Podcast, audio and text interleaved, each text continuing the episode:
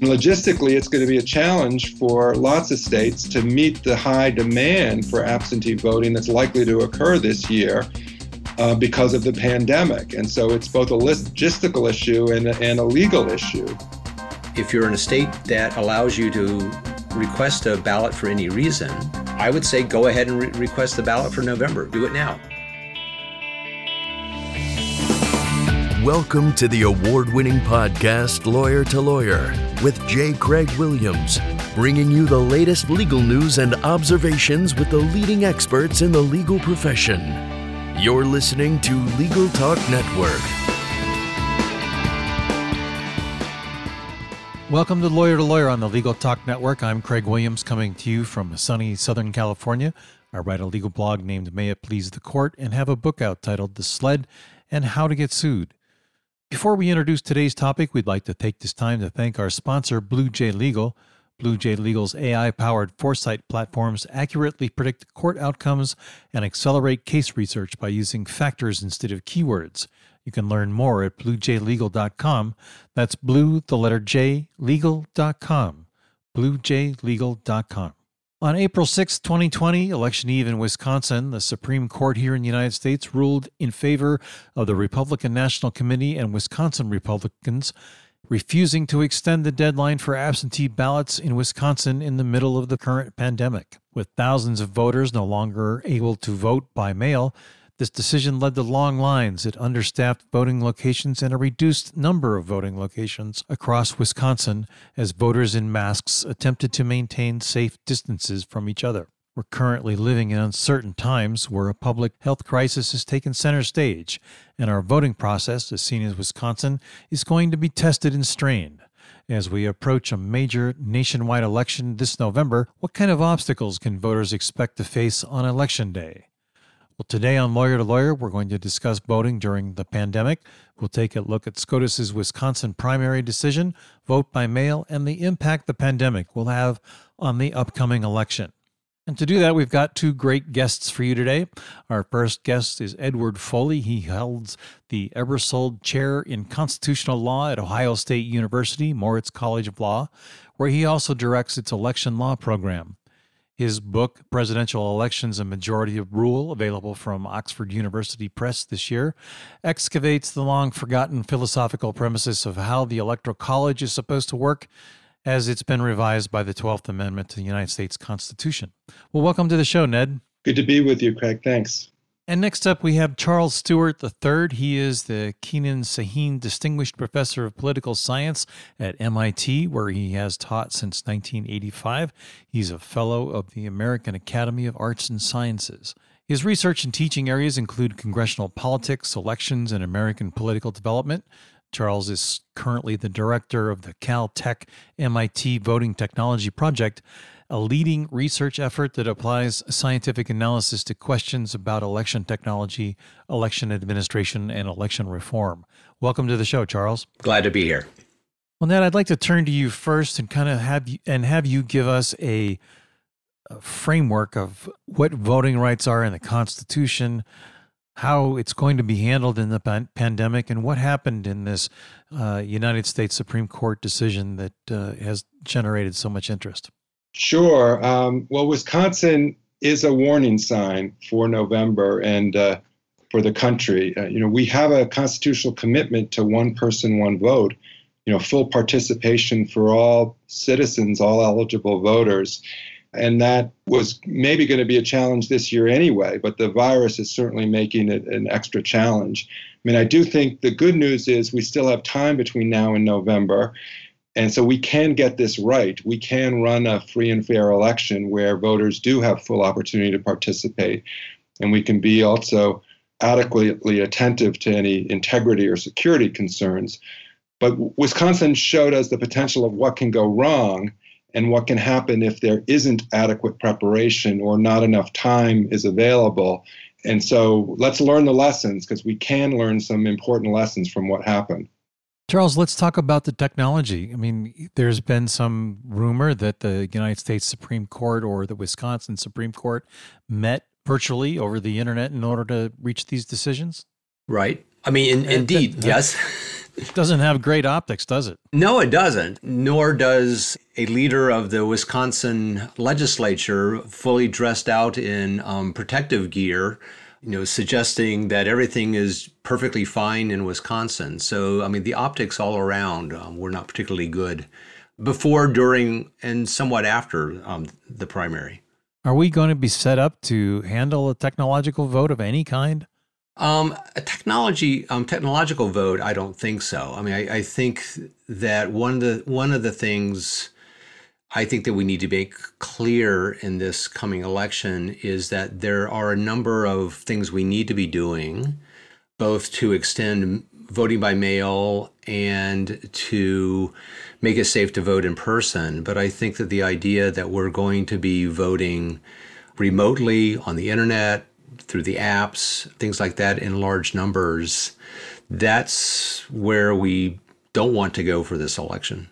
Now, let's talk about this uh, 5 4 ruling from the United States Supreme Court and the kind of stinging dissent that uh, Justice Ginsburg wrote. She pointed out that people will get their ballots, their absentee ballots, after the postmark deadline. Right. The 5 4 nature of the Supreme Court decision is part of the bad optics because it was five you know, Republican appointees on one side supporting the Republican National Committee's position, and it was four Democratic appointees on the other side supporting the, the Democratic National Committee. That, again, not blaming anybody for that. It's just an unfortunate situation that a election case of this nature ends up split in that apparently partisan way. It would be much better if we could get 9 0 decisions out of the Supreme Court. Maybe that's unduly idealistic. But these 5 4 splits in election cases are, are hard to handle from the public perspective of thinking that the system is neutral and impartial and a, and a, a referee that's fair to both sides. So, going to the issue of the absentee votes um, and the disenfranchisement, Justice Ginsburg was absolutely right. You had voters here who did nothing wrong. They were eligible voters. They had requested their ballots on time, but the government had failed to send them to the voters with enough time for the voters to get them back by their deadline, which was election day under the statute. So there was a serious problem of disenfranchisement at the government's hands that needed to be remedied. Otherwise, you were risking commitment, you know, the ex- agreement and fulfillment of the constitutional principle of one person, one vote, which was very much in play. On the other hand, the majority opinion in the Supreme Court had a valid concern. The district court was well intentioned in its remedy, and it thought it needed its particular remedy to protect against disenfranchisement. But part of its remedy was, in effect, to extend election day, not just for when the ballots could be cast and mailed. But the district court said it would be okay to cast absentee ballots up to six days after the polls had closed or after the election was supposed to be over. And that is uh, something to be worried about. I mean, just think about the November election, we, which is supposed to be November 3rd. We really don't want a set of voters to be able to vote on November 6th, 7th, or 8th. So there were two competing principles at stake. The majority was more concerned with one, and the dissent was more concerned with another. And uh, you'd like there to be some common ground to honor both principles. There may be a way to find one for November, but they couldn't find one in time for the U.S. Supreme Court uh, in Wisconsin. Charles, did the disenfranchised voters have any remedies? Well, um, really not. And the, I mean, the voters were talking. Well, there actually was rem- one remedy, which was to show up on election day and vote. Um, now, if you were needing to vote or wanting to vote because of your consider your concern about catching something or giving it to somebody else, then it's not a particularly savory remedy. But that really was um, the way to what you had to do.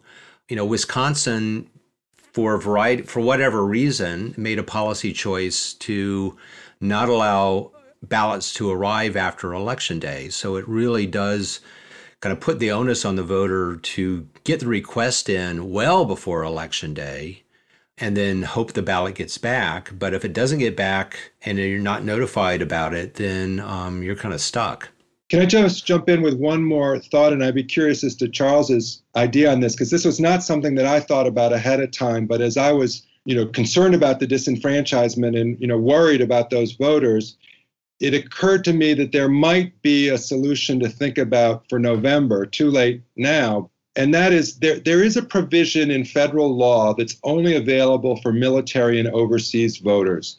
And it's called the Federal Write in Absentee Ballot. And it's designed to meet essentially the same kind of problem that occurred in Wisconsin um, that's happened in the past overseas. You know, soldiers and sailors will request an absentee ballot from their state government. They'll do that in time. They're eligible voters. They'll do everything right. But because mails are slow overseas and sometimes states are late in printing their absentee ballots and whatnot, they fail to get the absentee ballot to the service people overseas. And so Congress said we can't disenfranchise, you know, people who are, you know, uh, protecting us. So Congress created an emergency backup ballot that if the official state ballot doesn't arrive, you know, and it's available, it's called this federal write-in absentee ballot. It's generic. It applies to any state or any election. And that is a way to avoid the kind of disenfranchisement that Justice Ginsburg was worried about because if the if the military ballot military voters ballot doesn't arrive, they've got this substitute. Now they have to cast it before election day, but it can arrive afterwards. And as long as it's cast before election day, Congress requires the states to count it in a federal election. Now, again, nothing like this existed in statutory law in Wisconsin or federal law for that matter for the average voter in Wisconsin who didn't want to go to the polls the way Charles was suggesting because they were afraid of their health. But it might have been a better remedy for the district judge if it said instead of voting a ballot five or six days later, let's download that available federal write in absentee ballot and use it kind of for a different purpose or for this pandemic related purpose, or let's invent a substitute emergency absentee ballot. Because I think that remedy would have satisfied Justice Ginsburg, no disenfranchisement. It also should have and would have, I think, satisfied the majority because no extension of the time to vote after election day. So there might have been a compromise. It just things happen too quickly for anybody to see it. What is the problem, Charles, with extending the deadline to vote?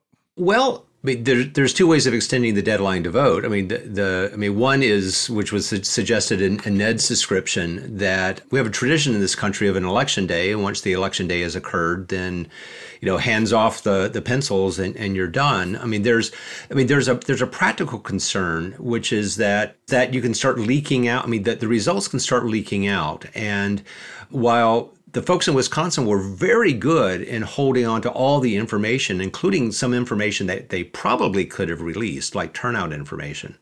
They were very good in holding on to it. And states around the country have been very good in holding on to information that they have, say, during, during the early voting period. And so, so that's good. But one could imagine in another state or in another time or, you know, maybe even this time, you know, folks leaking out the results. And if you're leaking out the results during the counting and then give people the opportunity to come in with your forces and to and to load more ballots into the process, I mean, that almost sounds like the definition of ballot box stuffing, which I think there's bipartisan um, aversion to um, a consensus on that one. And so, I mean, I, I agree with Ned. I mean, and, and Ned has the legal principles. I mean, I'm thinking about kind of the history of policy in the United States. I mean, I think it's widely understood that once the election is over, all the pins are down, no more voting, and anything that looks like adding, you know, new thumbs to the scales, whatever metaphor you want to use, after you have a after have, you have an inkling of the outcome, is seen as being just a fundamentally illegitimate type of action in an election. Well, gentlemen, before we move on to our next segment, we're going to take a quick break to hear a message from our sponsor. We'll be right back. Predict legal outcomes with Blue J Legal's Foresight platforms. Using AI to analyze thousands of cases and administrative rulings, Blue J Legal can predict with 90% accuracy on average how a judge would likely rule in your case. Plus, you can research by factors and outcomes to find the relevant cases in seconds. Stay ahead of the curve and learn more at bluejlegal.com. That's blue, the letter J, legal.com. bluejlegal.com. And welcome back to Lawyer to Lawyer. I'm Craig Williams, and with us today is Ned Foley, the Director of Election Law at Ohio University Moritz College of Law, and Charles Stewart III, the Director of Caltech MIT's Voting Technology Project. We've been talking about the recent Wisconsin decision from before the United States Supreme Court about voting deadlines who has the authority, Ned, under the Constitution to determine when the election is going to be set and whether it can be continued? Are we going to expect President Trump to take the reign here and say he's got total authority over this one too? Well, if he says that, he would be wrong. And I think that he would get significant pushback on a bipartisan basis by you know virtually everybody else in the system as secretaries of state at the state level and even both parties in congress. I think it's pretty clear that election day for november for both congressional elections and the presidential that's set by congress. And so we're going to have an election on november 3rd that date isn't going to be changed. The question to think about in light of wisconsin and everything else going on is whether there can be problems that happen you know, that will put pressure on completing the election properly with full enfranchisement, you know, by the time the polls are supposed to close on November 3rd. Unfortunately, there could be a repeat of what happened here, namely, as as you pointed out, voters who were supposed to get their absentee ballots, they did the right thing, but them not getting them, so they can't cast them because they haven't received them. That could happen in Pennsylvania, in Michigan, and other battleground states, states that have the same kind of statutory deadline that Wisconsin has, where they're supposed to be returned by 8 p.m. on election day. And yet, impossible, physically impossible for voters to do that if they didn't receive the ballot in the first place. And logistically, it's going to be a challenge for lots of states to meet the high demand for absentee voting that's likely to occur this year uh, because of the pandemic. And so it's both a logistical issue and, and a legal issue. So we may be facing again a situation with what kind of remedy to exist if, if this problem occurs. We hope the problem won't occur and that logistics can avoid disenfranchisement. But if we have the same kind of situation, we're going to have to come up with a new remedy because it, it wasn't remedied in, in Wisconsin. Well, Charles, let's take Ned's point and apply it practically to where we are right now. I mean, I, I get my my ballots by mail because I signed up for it. But for the, our listeners who haven't signed up for uh, absentee balloting and you know, let figure out, let's plan ahead for November. What do they need to do now? Well, it really depends on the state that they live in. If you live in California or Arizona, you can you can put your name on a permanent list and you're good to go either for the rest of the year or the rest of your life. If you live in one of five states, you don't really have to do anything other than to be a, registered voter and on the active part of the registry. For all the other states, and you know that's you know roughly 40 of them, you're going to have to take some sort of positive action to request a ballot. In most cases, you could you could go ahead now and request the ballot for November. And so if you're in a state that allows you to request a ballot for any reason, and I would say go ahead and re- request the ballot for November. Do it now. You can you can certainly do it now. And who do you ask? I mean, that in California, I believe it's called a registrar, right? Right. And again, that really varies um, by state. So what I'd recommend for people do is to go to their go to their county or municipal election board website. Probably easiest is to go to the state election department website and um, find out the information there. Virtually every website I'm aware of has links and information about what to do to apply. Some states have a centralized online application or online request system. You just um, fill it out and you're on the list. Others will give you the information about how to count, contact your county or municipal board. Unfortunately, though, it's very state specific. So I would start with the state election authority, the election department, the secretary of state, even there, there's variability, but start with the state election department and find out the information there. But act now. Right. Excellent advice.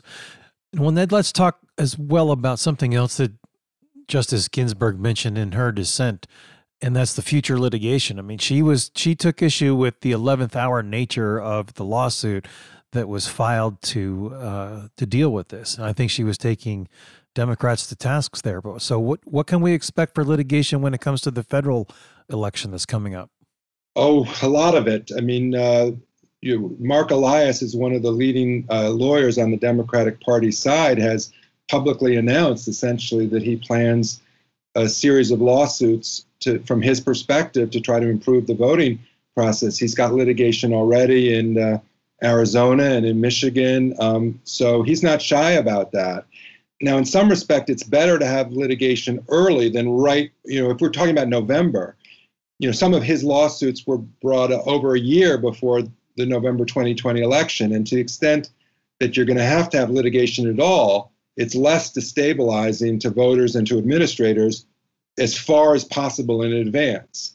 So that way you can clear up some of the ambiguities in codes and some of the problems. What is really hard on the system, both the judiciary and everybody else, is the last minute lawsuits. And there's a principle in law called the Purcell principle after one of these cases that's designed not to have last minute litigation that is destabilizing. But as Wisconsin showed, there can be last minute events in the real world that trigger problems that necessitate litigation that's not the lawyer's fault or the litigant's fault that just have to be re- reacted to. This ha- this happens sometimes on election day with respect to polling places. You know there's a power outage at a particular school or a flood or something and people go to court and say we need to extend the p- voting hours at this one precinct you know for 2 hours because in the middle of the day nobody could vote because of the flood or the power outage or what have you. That kind of lawsuit can't be told. You should have brought it 2 months earlier so the Purcell principle is designed to stop lawsuits that should have been brought well in advance. So I think the way to think about litigation is before, during, during, and after, kind of like what Charles was talking about early in our conversation. There's a period of time well ahead of election day, which is one kind of lawsuit. Then there's lawsuits right in the middle of the voting process, which are kind of the hardest to deal with because they're so fast moving and emergency. And then a third kind of lawsuit which Wisconsin, I think, is avoided at least for their statewide election, but it's conceivable, is after the polls close and it's time to count the votes and you actually litigate the result and say that there's something wrong with the reported tallies. You know, that was Bush versus Gore in 2000. It was in Minnesota's U.S. Senate race involving Al Franken and Norm Coleman in 2008. There were lawsuits over the results. So that's a third kind of lawsuit that potentially could exist in November if it's very close and disputed. Charles, let's talk for before we wrap up about voter IDs and voter fraud. What what are the issues that surround those two points? Well, voter ID very quickly. I mean, voter ID has become the favored reform, um, if you will, among Republicans, um, Republican state legislators who either I mean, some people say it's to make um, elections more difficult for Democrats. Um, my my take is that Republicans, on average, have a different view about access to the polls and and and the propriety of of requiring people to demonstrate whether they should be allowed to vote. Um, in any case, um, this has been a favored reform, and and voter IDs have been have been accelerating as a policy across the country, although it's slowed down a little bit in recent in recent years, um, and states have settled into kind of equilibrium. Um, now, um, supporters of voter ID justify them based on concerns about fraud, and it has to be said uh, immediately that the type of fraud that would be deterred or detected by voter ID, that is voter impersonation fraud, is in, is homeopathically rare. I mean, it just n- almost never occurs um, do we observe it. And in fact, there's another type of rare voter fraud, which is absentee ballot fraud, but it's slightly more common than impersonation fraud. And, and in any event, you know, the amount of fraud that we discover in either the mail route or by people impersonating other voters is pretty rare. The cases that we see very commonly are almost kind of a garden variety of fraud, and people are reluctant to call them fraud. Sometimes it will be the the widow who knows what her recently deceased husband would have done on election day, and she votes his ballot. Somebody who believes that they were reenfranchised when they got out of prison and they weren't. It's things like that which are technically fraud, but when you look behind the intentions, are usually either innocent or well meaning. So yeah, um, and those sorts of questions that are becoming, I think, are, are being renewed because adding more mail ballots does raise the question about well, where are those ballots coming from, and does having more mail ballots increase the opportunity of bad actors, um, perhaps, to do nefarious things with the ballots? Right. Well, gentlemen, we've just about reached the end of our program, and it's time to wrap up with your final thoughts and your contact information if you would like. So, Ned, we'll turn it over to you to go first. Well, thank you. I think this year, this election is important for so many reasons, but I think it is going to be a test of our capacity to have a successful election. I think we will. I certainly hope we will. But Wisconsin has put us on notice that it's not a guarantee. And it's what we do collectively as a society between now and November that will determine whether we'll be able to say that we did it successfully or not. So let's get to work and uh, let, let's make sure that we continue our tradition of free and fair elections. And we're committed to that at, at, our election law at Moritz program at Ohio State. That's the best place to find us. You can Google us or email me at foley.33 at osu.edu, but it's election law at Moritz and uh, on to November. Wonderful. Thank you. And Charles?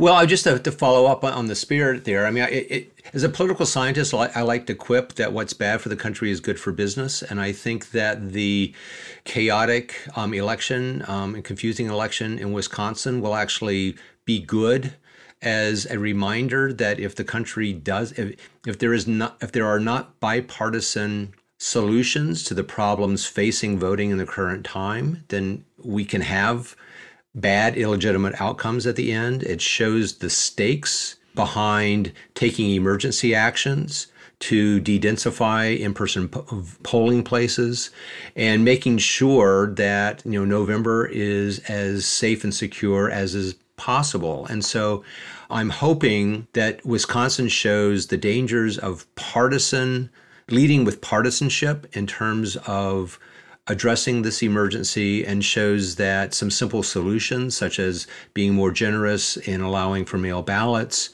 and being more generous with some deadlines, will both save lives and will encourage um, more people vote, more people to vote. And if people are interested in contacting me, probably the easiest way is through my email at MIT, which is cstewart at mit.edu.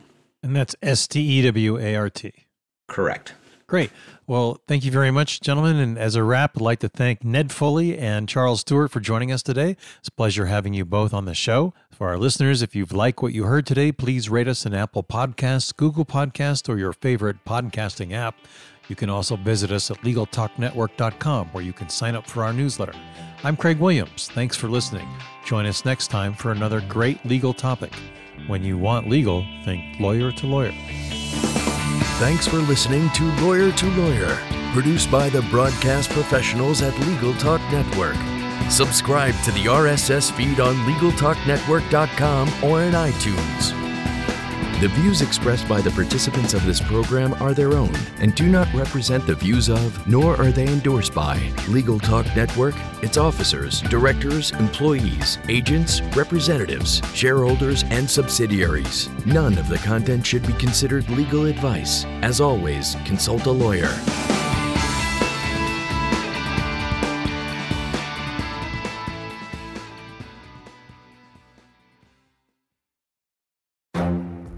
The Lunch Hour Legal Marketing Podcast, your resource for the tips and tactical advice you need to grow your business. Plus, keep up with the news and commentary you crave to stay one step ahead. It's hosted by me, Gyi Tsakalakis. And me, Conrad Saam. Every other week, we break down the issues holding back your marketing strategy and talk about the changes you need to be prepared for.